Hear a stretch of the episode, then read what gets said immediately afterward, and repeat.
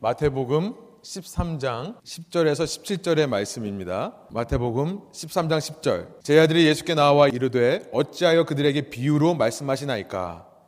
대답하여 이르시되 천국의 비밀을 아는 것이 너에게는 허락되었으나 그들에게는 아니 되었나니 무릇 있는 자는 받아 넉넉하게 되되 없는 자는 그 있는 것도 빼앗기리라. 그러므로 내가 그들에게 비유로 말하는 것은 그들이 보아도 보지 못하며 들어도 듣지 못하며 깨닫지 못함이니라. 이사야의 예언이 그들에게 이루어졌으니 일러스되 너희가 듣기는 들어도 깨닫지 못할 것이요 보기는 보아도 알지 못하리라.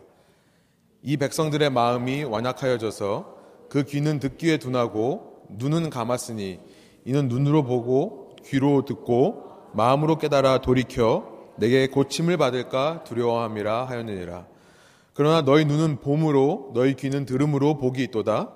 함께 읽겠습니다. 내가 진실로 너에게 이르노니 많은 선지자와 의인이 너희가 보는 것을 보고자 하여도 보지 못하였고 너희가 듣는 것들을 듣고자 하여도 듣지 못하였느니라.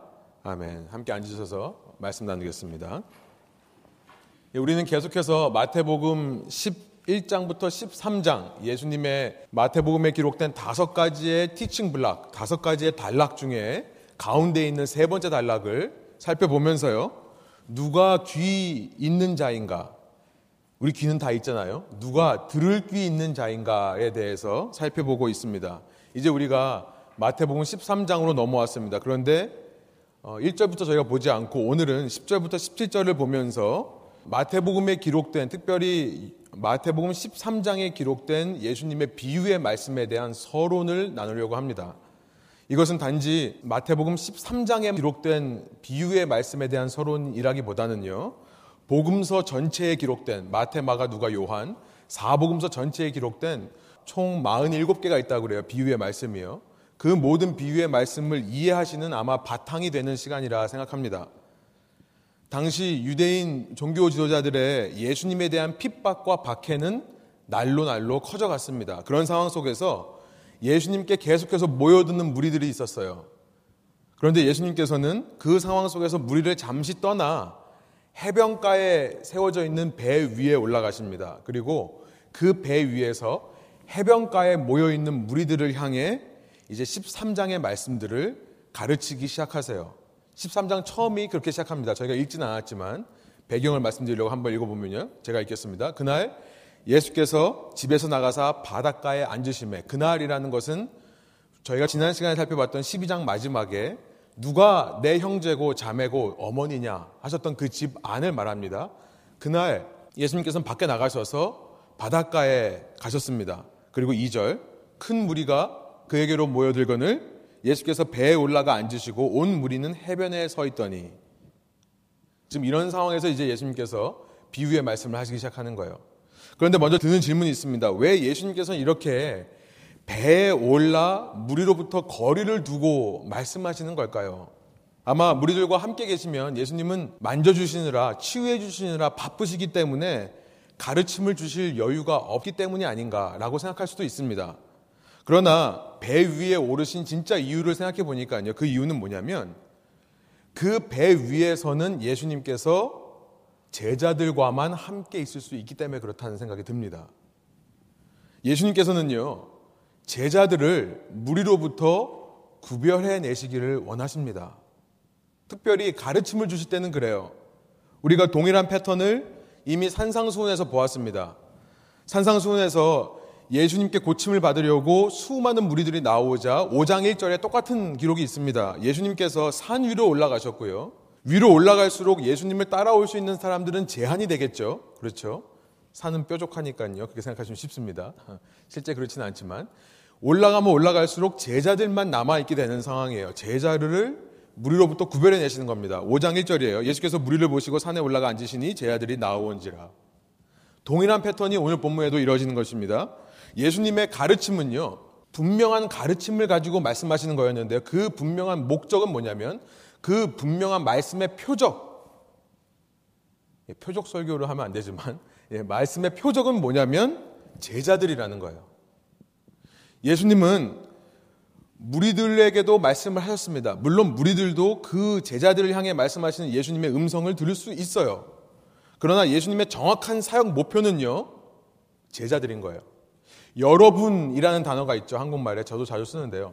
여러분이라는 단어로 표현되는 이런 막연한 청중을 대상으로 예수님께서 사역을 하신 것이 아니라 당신 스스로 선택하시고 하나씩 하나씩 부르신 그 제자들을 대상으로 사역했다는 거예요. 예수님은 사람을 끌어모으기보다 그렇죠. 무리들이 몰려오는데요. 사람들을 끌어모으기보다 그 소수의 제자들을 바로 세우는데 자신의 이 3년 반 내외의 이 땅에서의 짧은 시간을 집중하셨던 것입니다. 그러므로 우리가 말씀을 나누기 전에 먼저 우리는요, 오늘도 우리에게 오늘도 말씀하시기 원하시는, 이 시간에도 말씀하시기 원하시는 예수님의 마음을 느껴보기를 원해요. 예수님은요, 다수의 무리보다, 세상에 있는 수많은 무리들보다 오늘 이 자리에 주님의 제자로 헌신하고 결단하는 마음으로 나온 여러분들을 향해 말씀하시기를 원하신다는 것입니다. 여러분이라고 하니까 또 막연한 청중이 되네요. 그렇죠. 영어로는 너라고 you라고 할 수 있는데 한국말로 너라고 할 수도 없고요. 이렇게 주님의 제자된 바로 이 자리에 있는 나, 나라고 하면 되겠죠. 나에게 말씀하시기를 원한다는 사실을 우리가 깨닫기 원하는 거예요. 여러분, 예수님의 말씀은요, 다른 누군가를 위한 말씀이기 전에 먼저 오늘 나를 위한 말씀인 것을 믿으시기 바랍니다.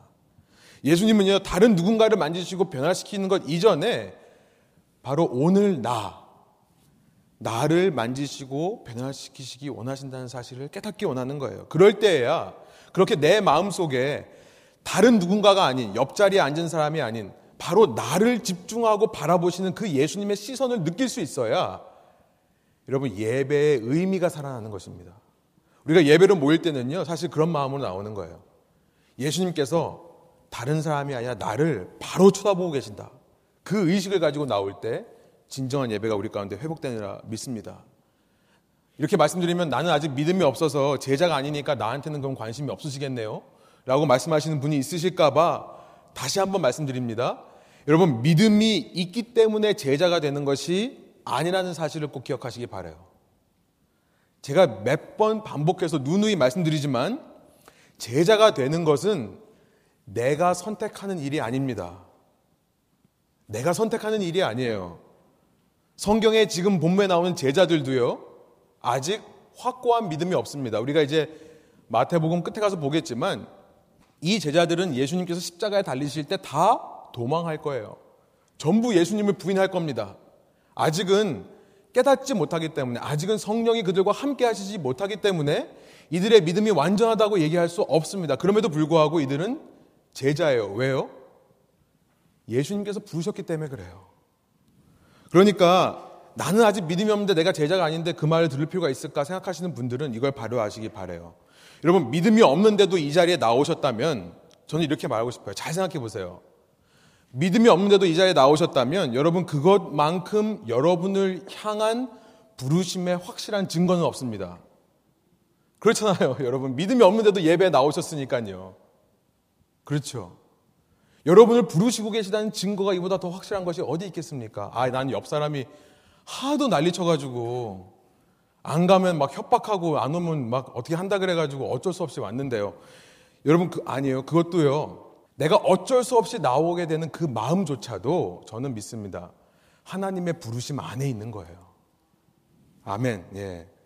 이 자리에 혹시 나는 오래 신앙생활 했지만 아직 제자는 아닌 것 같습니다. 나는 믿음이 있습니다. 그러나 저는 참 제자와 물이 어디 사이엔가 존재하는 그 물 위에 떠 있나요?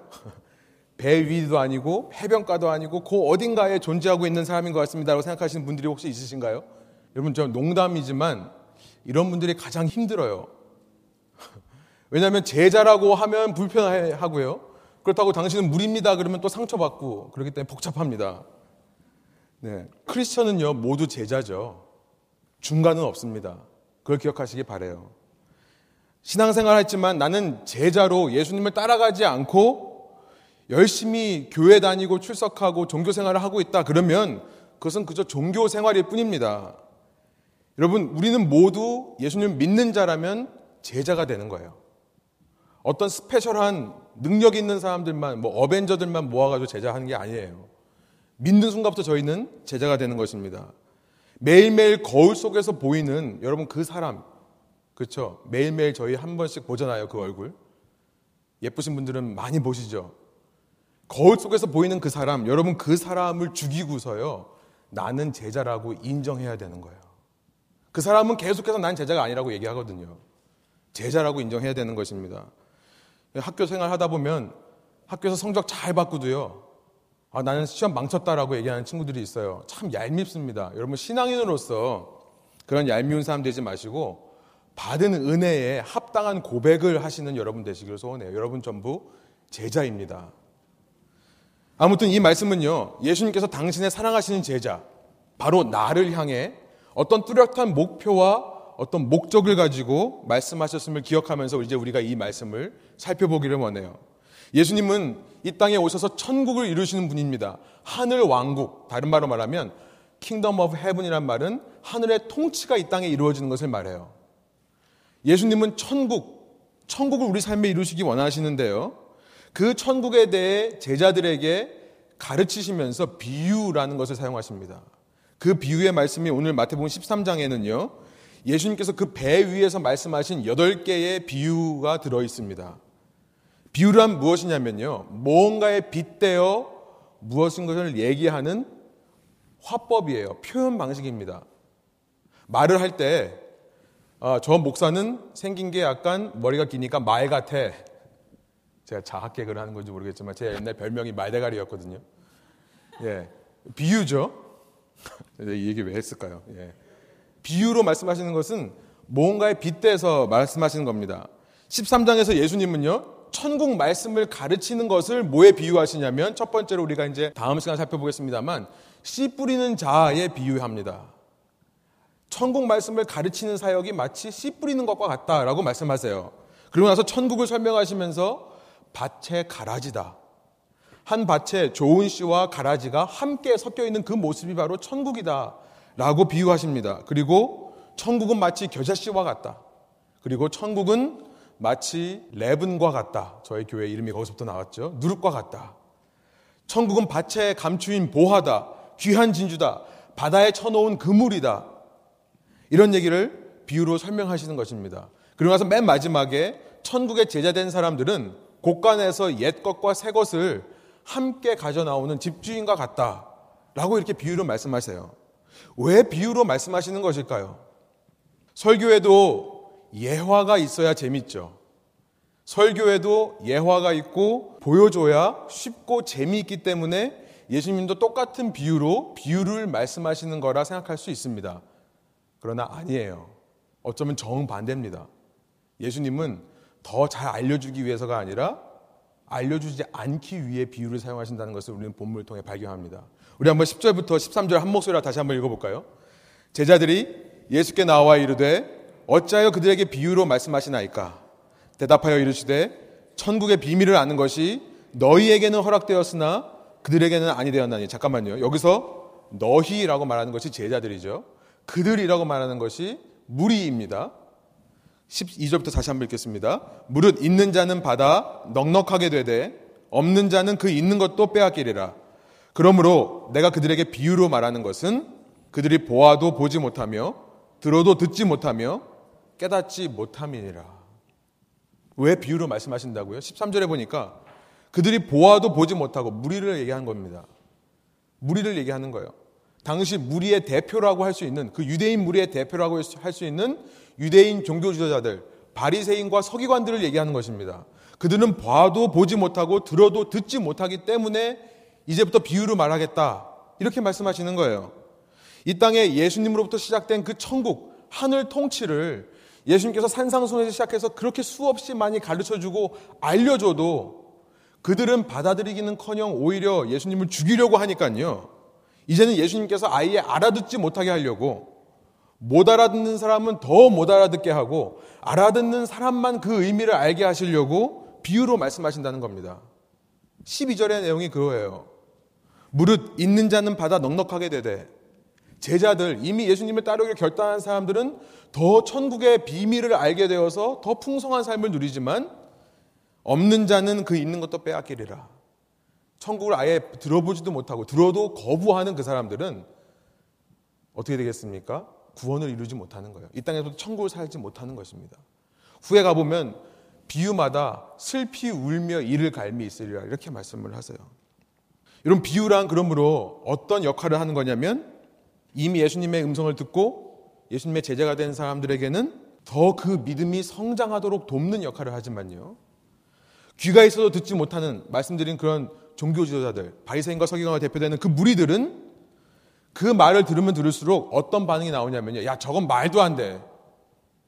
저게 무슨 진리야. 라는 반응이 나오게 된다는 것을 말씀하시는 겁니다. 그렇기에 예수님께서는 그 알아듣는 제자들에게 말씀하시기 위해 배에 오르신 것이고 일부러 비유로 말씀하신다는 사실을 알게 되는 거죠. 이것은요, 이미 이사야에서 예언된 말씀이다라고 말씀하세요. 14절, 15절. 제가 한번 읽겠습니다. 이사야의 예언이 그들에게 이루어졌으니 일러스되 너희가 듣기는 들어도 깨닫지 못할 것이요 보기는 보아도 알지 못하리라. 이 백성의 마음이 완악하여져서 딱딱하게 굳어서라는 말이에요. 그 귀는 듣기에 둔하고 눈은 감았으니 이는 눈으로 보고 귀로 듣고 마음으로 깨달아 돌이켜 내게 고침을 받을까 두려워함이라 하였느니라. 네 가지를 말씀하시죠. 보고 듣고 마음으로 깨달아 돌이켜 고침을 받을까 하노라. 이 이사야서 6장 9절부터 10절에 인용된 이 말씀인데요. 여러분 주부에 있습니다. 제가 슬라이드는 만들지 않았지만 예수님께서 15절에 하시는 이 말씀은요. 이사야에서 가져온 거예요. 이사야서의 말씀 중에서도 누구나 다 알고 있는 너무나 잘 알려진 유명한 말씀을 인용하시는 겁니다. 어떤 상황에서 이 이야기를 하셨는지 여러분 아시는 분은 아실 거예요. 하나님께서 이사야 선지자를 이제 부르시면서 가서 백성들에게 전해라. 이사야의 콜링, 부르심의 장면입니다. 끝까지 하나님의 말씀에 순종하지 않아서 결국은 멸망하게 되고 결국은 멸망 후에 포로 생활을 끌려가게 될 남유다를 향해 하나님은 끝까지 가서 그들에게 말씀을 전하라고 하면서 이 말씀을 하시는 거예요. 그러나 네가 가서 말을 하지만 그들은 봐도 보지 못할 거고 들어도 듣지 못할 거다. 여기 15절에 보니까 하나님께서 오늘 본문 15절에요. 두려워한다. 라는 표현이 되어 있고요. 여러분 주보에 있는 이사야서 6장 10절에 보니까 내가 염려한다. 이렇게 표현되어 있지만 사실 이런 단어들은 원어에는 들어있지 않습니다. 하나님께서 실제로 이것을 두려워하고 싫어한다는 말을 하는 것이 아니라 한국말에 그렇게 말하잖아요. 야, 정말 네가 내 말 들을까 두렵다. 그렇게 말하잖아요. 무슨 말이야? 내 말 너 안 들을 거 내가 안다라는 말을 하기 위해 이렇게 말하는 거잖아요. 마찬가지로 그런 표현입니다. 원어로 보면요. 하나님께서 이렇게 말하는 거예요. 이사야야, 네가 가서 말을 하는데 과연 그들이 볼까? 과연 그들이 들을까? 과연 그들이 마음을 돌이킬까? 나에게 고침을 받을까? 듣고 깨달을까? 그 얘기를 하시는 거예요. 여러분 유대인들은 결정론이라는 것을 믿었습니다. 모든 것이 다 결정되어 있다는 것을 믿어요. 모든 인류의 역사는 다 하나님께서 주권적으로 역사하신 거라 굳게 믿었습니다. 그렇기 때문에 우리가 이제 성경 통독 지난주에 했지만요. 출애굽기에 보면 바로가 있죠. 이집트의 왕 페로 바로가 이스라엘 백성을 놔주지를 않습니다. 그걸 가리켜서 뭐라고 하냐면 바로가 마음이 딱딱하게 져서 초반부에는요. 바로가 자신의 마음을 강팍하게 했더라라고 표현되어 있는데요. 후반부로 갈수록 어떤 기록으로 바뀌냐면 하나님께서 바로의 마음을 딱딱하게 하셨다라고 기록되어 있어요. 이게 도대체 무슨 말인가? 하나님께서 일부러 아기를 가지고 바로로 하여금 딱딱한 마음을 갖도록 하셨는가? 아니요. 유대인들 사고 방식에는요. 모든 일이 다 하나님의 뜻이에요. 그러니까 바로가 지금 첫 번째 재앙 때 회개 안 하고 두 번째 재앙 때 회개 안 하고 열 번째 재앙까지 가야지만 회개하는 것은 바로가 물론 하나님의 말씀을 듣지 않고 불순종해서 딱딱해져서 그런 거지만 하나님의 주권적인 역사의 개념으로 보면 결론적으로 말했을 때 하나님께서 바로의 마음을 굳게 하신 거다라고 표현을 하는 겁니다. 지금 신학자들은 이것을 좀 더 부드럽게 하나님께서 허락하셨다라고 표현을 하는 거죠. 여러분, 하나님의 마음은 그들이 깨달아 알기를 원해요. 이스라엘 백성이, 유다 백성이 멸망하지 않고 깨달아 알기를 원하십니다. 이제라도 그들이 돌아오기를 원하시는 거예요. 그러나 이미 하나님은 아세요. 그들의 완악해진 마음, 그 딱딱해진 마음, 굳어진 마음이 회개하지 않을 것을 이미 아시기 때문에 이사야에게 이런 말씀을 하시는 거예요.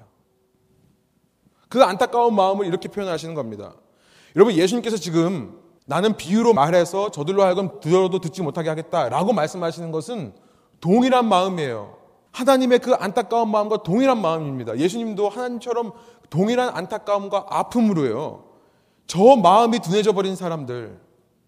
형식에 찌들어서 이제는 종교 생활하면서 자신의 내면은 들여다보지도 않고 습관적으로 종교 생활하는 저 종교인들이 안타깝고 아픈 마음에 정말 그들이 깨달았으면 좋겠다.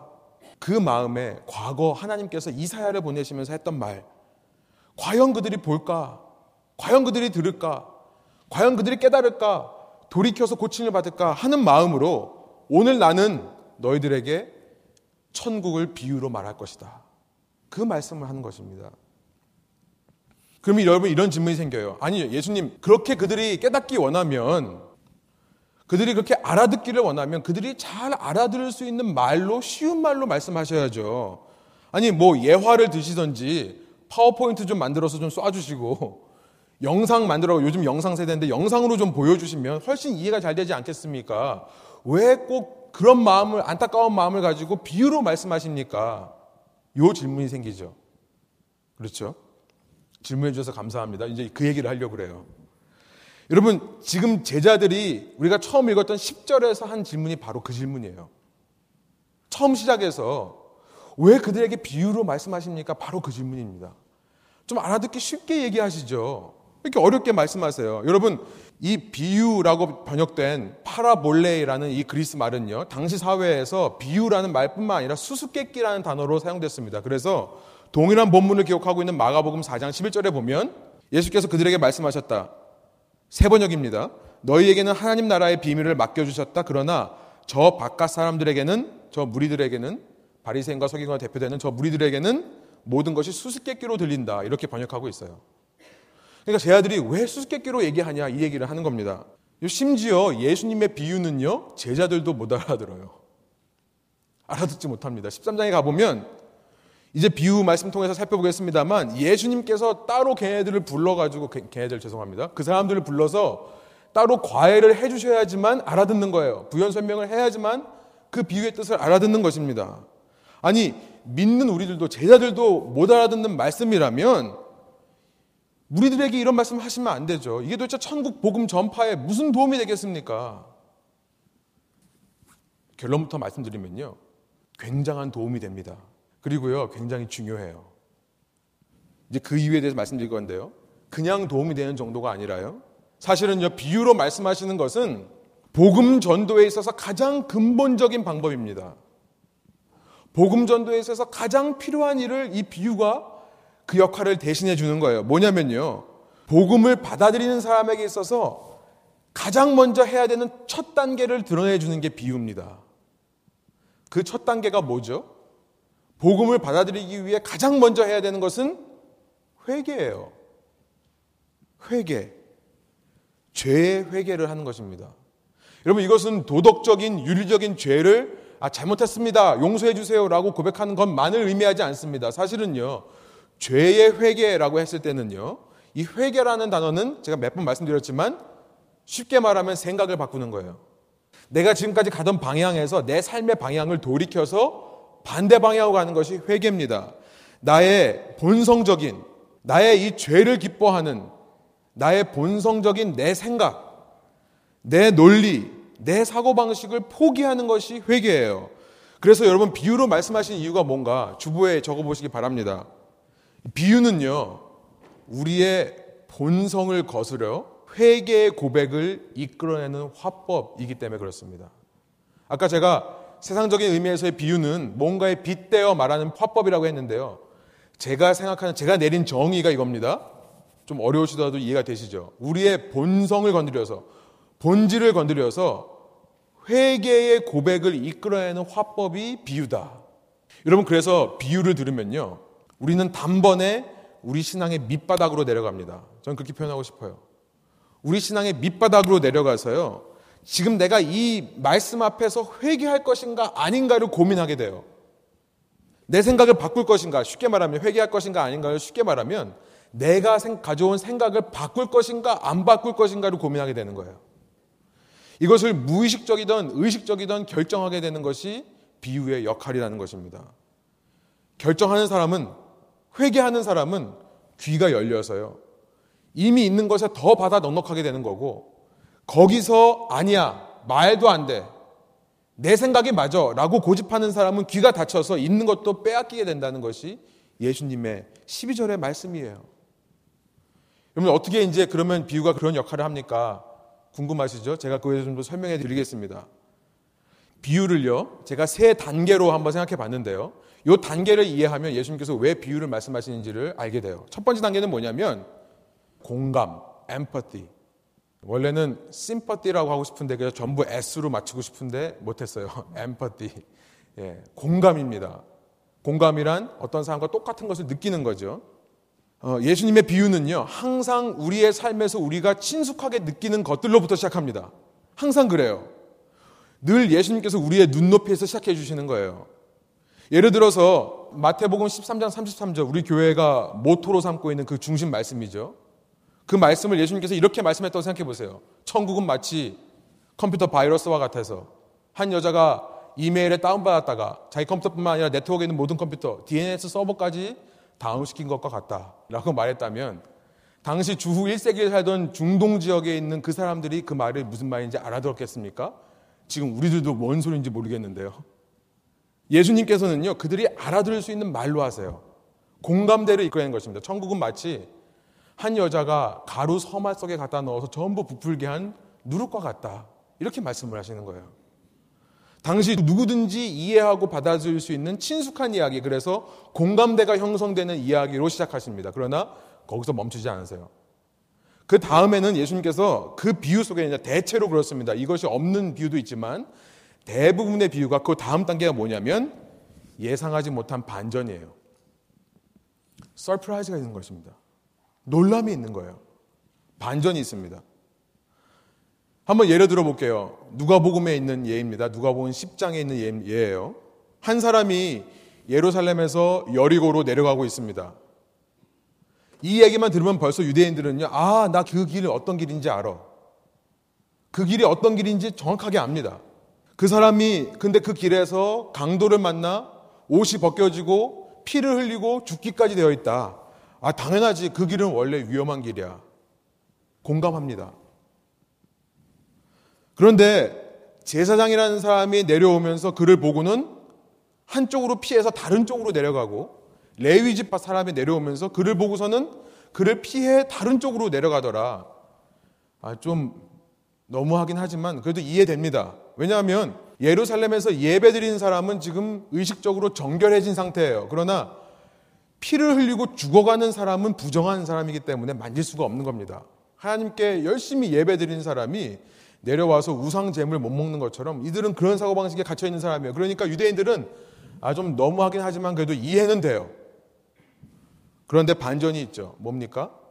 한 사마리아인이 오더니 한 사마리아인 유대인들과 적대 관계 정말 유대인들은 짐승처럼 여기던 서로 싫어하던 그 사람이 오더니 그 강도 만나 못이 벗겨지고 피 흘리고 있는 사람의 상처를 싸매주더라.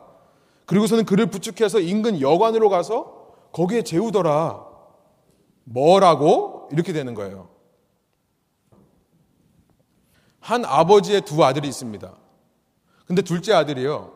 자기 아버지 보고 하루는 유산을 달래요. 살아계신 아버지 앞에서 유산을 달라고 합니다. 그러더니 그걸 가지고 가서 다른 나라에 가서 흥청망청 다 써버려요. 어느 순간 정신이 들어서 아, 이제 내가 돌아가야겠다. 그래, 우리 집, 우리 아버지 집에 있던 종들은 그래도 밥은 굶지 않는데 난 여기서 굶어 죽게 되었구나. 이제라도 돌아가야겠다. 아버지에게 돌아갑니다. 유대인들이 아, 잘했다. 정신 차려야지. 공감하는 이야기입니다. 그런데 여러분 surprise가 있어요. 반전이 있습니다. 뭡니까? 그 아들을 아버지가 기다리고 있다라는 거예요.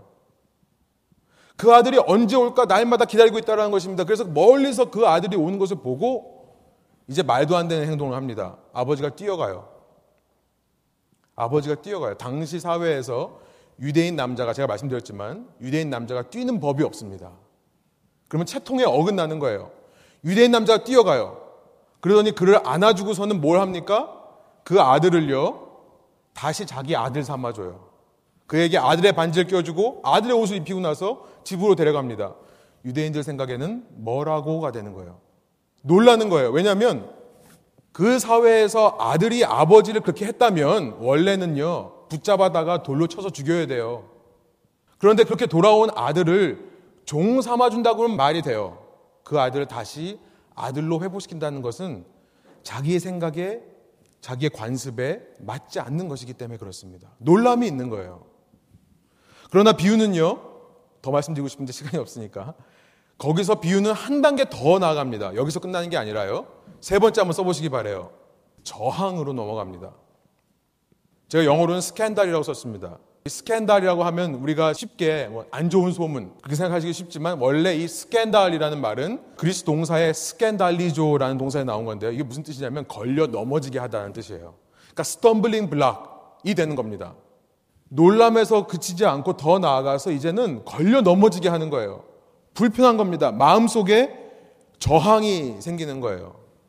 왜 반전에서 저항으로 넘어가는지 여러분 아십니까? 이것이 중요한데요.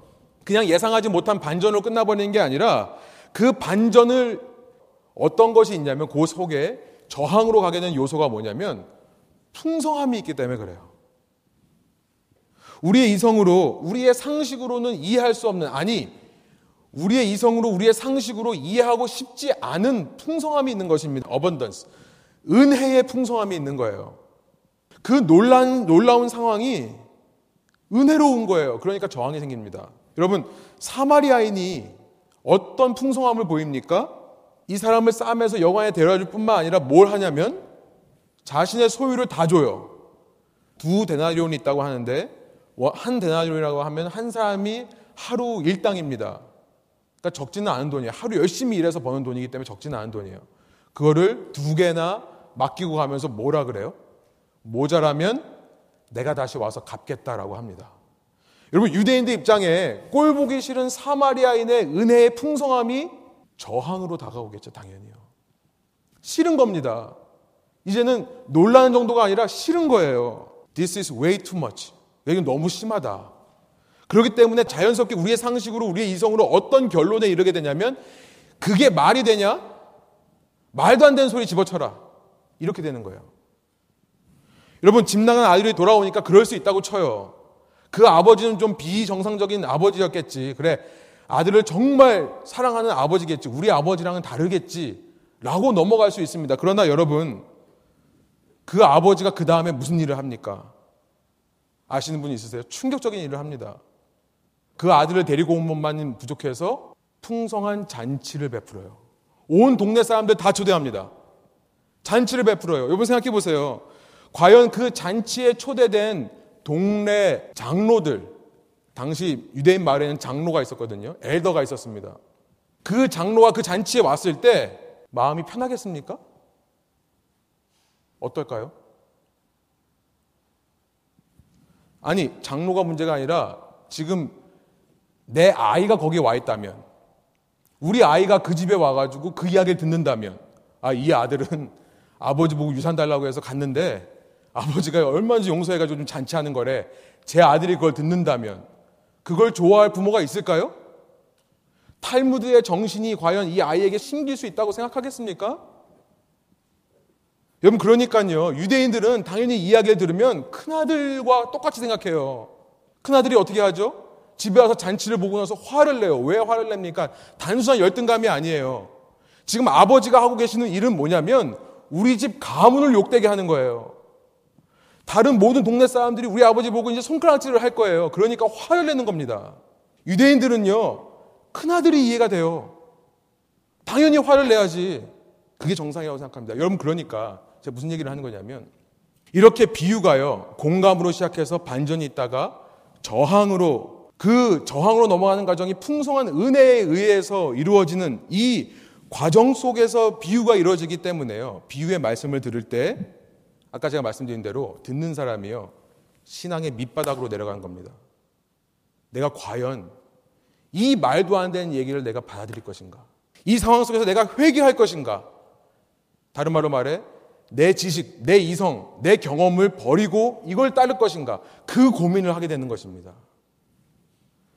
그 풍성한 은혜, 상식과 이성을 뛰어넘는 그 풍성한 은혜에 감사할 것인지 아니면 끝까지 그 은혜는 말도 안 된다고 얘기할 것인지를 결정하게 되는 거예요.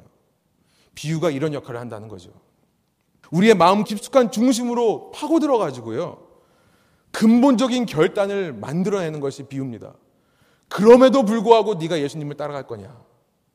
그럼에도 불구하고 예수님을 믿을 거냐? 끝까지 신뢰하면서 예수님을 따라갈 거냐? 여러분 이런 결단을 하는 사람들이 참 제재가 되는 것이고요. 이들은요 들을 귀가 있기 때문에요 받은데 또 받아 풍족하게 넉넉하게 된다는 것이 오늘 본문의 말씀이에요. 16절, 17절 이런 말씀을 하십니다 우리 한번 한 목소리 읽어볼까요? 그러나 너의 눈은 봄으로, 너의 귀는 들음으로 복이 있도다. 내가 진실로 너에게 이르노니 많은 선지자와 의인이 너희가 보는 것들을 보고자 하여도 보지 못하였고 너희가 듣는 것들을 듣고자 하여도 듣지 못하였느니라. 성경에 나와 있는 수많은 위인들과 수많은 의인들이 지금 그 자리에 있던 제자들처럼 예수님의 음성을 듣고 깨닫기를 원했다는 거예요. 바로 이 시간, 이 자리에 있는 우리처럼 예수님의 말씀이 깨달아지고 들리기를 원했다는 것입니다. 하나님께 귀를 닫고요. 오직 내 생각이 맞고 나만 맞다고 나만 의지해서 살던 그 불순종하던 이스라엘 백성과 함께 멸망을 경험하면서 그들의 죄 때문에 함께 고통을 당할 수밖에 없던 구약 시대의 의인들. 여러분 그 의인들이 지금 우리를 부러워한다는 거예요. 누구보다 하나님께서 원하시는 그 현실을 살아가고 있는 우리들을 부러워한다는 것입니다. 여러분 저는 이 말씀을 준비하면서 지난 한 주간 동안 묵상하면서요.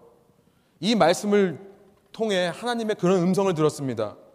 오늘 너도 기범이 너도 그렇게 복받은 자 되라. 들을 귀 있어서 너의 신앙의 선조들이 그토록 사모하던 예수님의 음성을 듣고 깨닫는 그 일, 천국이 내 삶에 이루어지고 깨달아지는 그 일, 그걸 이루는 귀가 복된 자 되라 라는 말씀 들었습니다. 그리고 동일한 메시지를 이 시간 여러분에게도 나누어 드립니다. 사랑하는 여러분, 사랑하는 주님의 제자 되신 사랑하는 여러분, 여러분이 지금 어떤 길을 걷고 계시고 어떤 믿음의 분량으로 살고 계시던 간에 이 시간 이 말씀 속에서 여러분을 향하신 막연한 청중이 아니라 바로 나를 향한 주님의 이 안타까운 마음을 느끼시기 바랍니다. 그의 그 은혜, 우리의 이성으로는 이해할 수 없는, 생각할 수도 없는, 아니, 사실은 이해하고 싶지 않은, 무시하고 싶은 그의 그 은혜, 나 같은 인간을 향한 그의 은혜를 받아들이시길 바래요. 그가 나를 위해 십자가에서 생명 주시기를 기뻐했다는 사실을 그게 말이 되냐로 가지 마시고 그 은혜에 감사하시는 결단을 하시는 여러분 되기를 소원합니다. 은혜에 항복하세요. 예수님은 오늘도 나를 무리로부터 구별해 내시기를 원하신다는 사실도 기억하시기 바랍니다. 그 예수님께 순종하시길 바래요. 여러분 그리고요. 내가 이렇게 들을 수 있다는 사실, 주님의 음성이 내 귀에 들린다는 사실에 내가 그렇게 복을 소유하게 되었음에 감사하시기 바랍니다. 세상에서 다른 것 구하지 마세요. 이것만으로 만족하세요. 그리고 더 깊은 믿음을 위해 이 시간 회개하기 원합니다. 내 자아를 날마다 내려놓고요. 매일마다 내가 거울 속에서 보는 그 사람. 여러분, 이제는 그 사람의 음성 듣지 마세요. 그 사람의 목소리 듣지 마세요. 예수님의 음성만 듣고 가시는 여러분 되시기를 소원합니다. 비록 상황은요, 반대로 가라고 할지라도, 비록 내 이성은 아니라고 할지라도, 상식적으로 볼 때도 아니라고 할지라도, 그럼에도 불구하고 주님의 음성을 듣고 따르며 그 음성을 듣고 따르는 그 삶 속에서 더 예수님을 체험해 날마다 믿음을 더 형성해 가시는 저와 여러분 되시기를 간절히 소원합니다. 이제 우리가 다음 주부터 수련회 갔다 와서 그 다음 주부터 이제 13장 비유의 말씀을 하나씩 살펴보면서요. 어떻게 이 공감, 반전, 저항의 원리가 숨어 있는지 살펴볼 것이고요. 그것에 대해 그 진리에 대해 우리가 어떻게 순종해야 되는지를 살펴보겠습니다. 듣고 싶으시죠? 네, to be continued. 함께 좀 기도하시겠습니다. 이 시간 먼저 우리의 이런 모습에도 불구하고 풍성한 은혜를 내려주시는 그 예수님의 비상식적인, 비이성적인, 이해할 수 없는, 알 수 없는, 왜 자신의 목숨을 십자가에 주시는지 깨달을 수 없는 그 은혜에 먼저 감사하시기 바랍니다. 이 시간 기도하실 때요. 그런 감사의 고백이 터져나옴과 동시에 주님 회개합니다. 아직도 내 자아를 믿고 내 경험을 믿고 내 상식을 믿고 내 교육받은 내 교육을 믿는다면 그래서 아직도 예수님의 진리가 나에게 너무나 멀어 보이고 말도 안 되는 것처럼 느껴진다 한다면 이 시간 나의 생각을 한번 내려놓고 예수님을 따라가 보길 원합니다. 믿음이 있어서가 아닙니다. 한번 따라가 보기를 원합니다. 따라가면서 믿음이 생기는지 아닌지, 아닌지를 살펴보기 원합니다. 우리가 신앙생활 한다면서도 실은 예수님을 음성을 듣고도 예수님께 나오지 못했던 무리처럼 어쩌면 형식적인 종교 생활을 하고 있는지도 모르겠습니다. 날마다 거울 속에 보이는 그 자아를 죽이고 예수님의 음성에 민감하게 반응하는 저의 인생 될 수 있도록 인도하여 주십시오. 그런 안타까운 주님의 마음을 날마다 느낄 수 있도록 인도하여 주십시오. 우리 이렇게 감사와 회개의 결단의 기도를 주님께 드리겠습니다. 함께 기도하시겠습니다.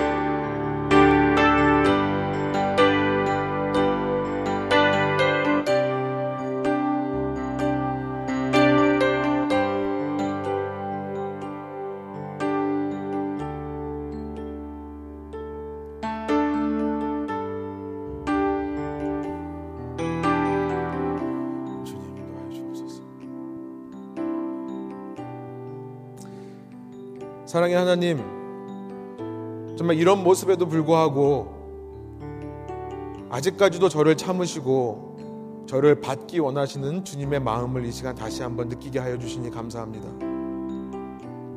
이사야를 보내시며 그들의 결국이 어떠할지를 알면서도 또한 선지자를 세워 보내시는 그 하나님의 마음.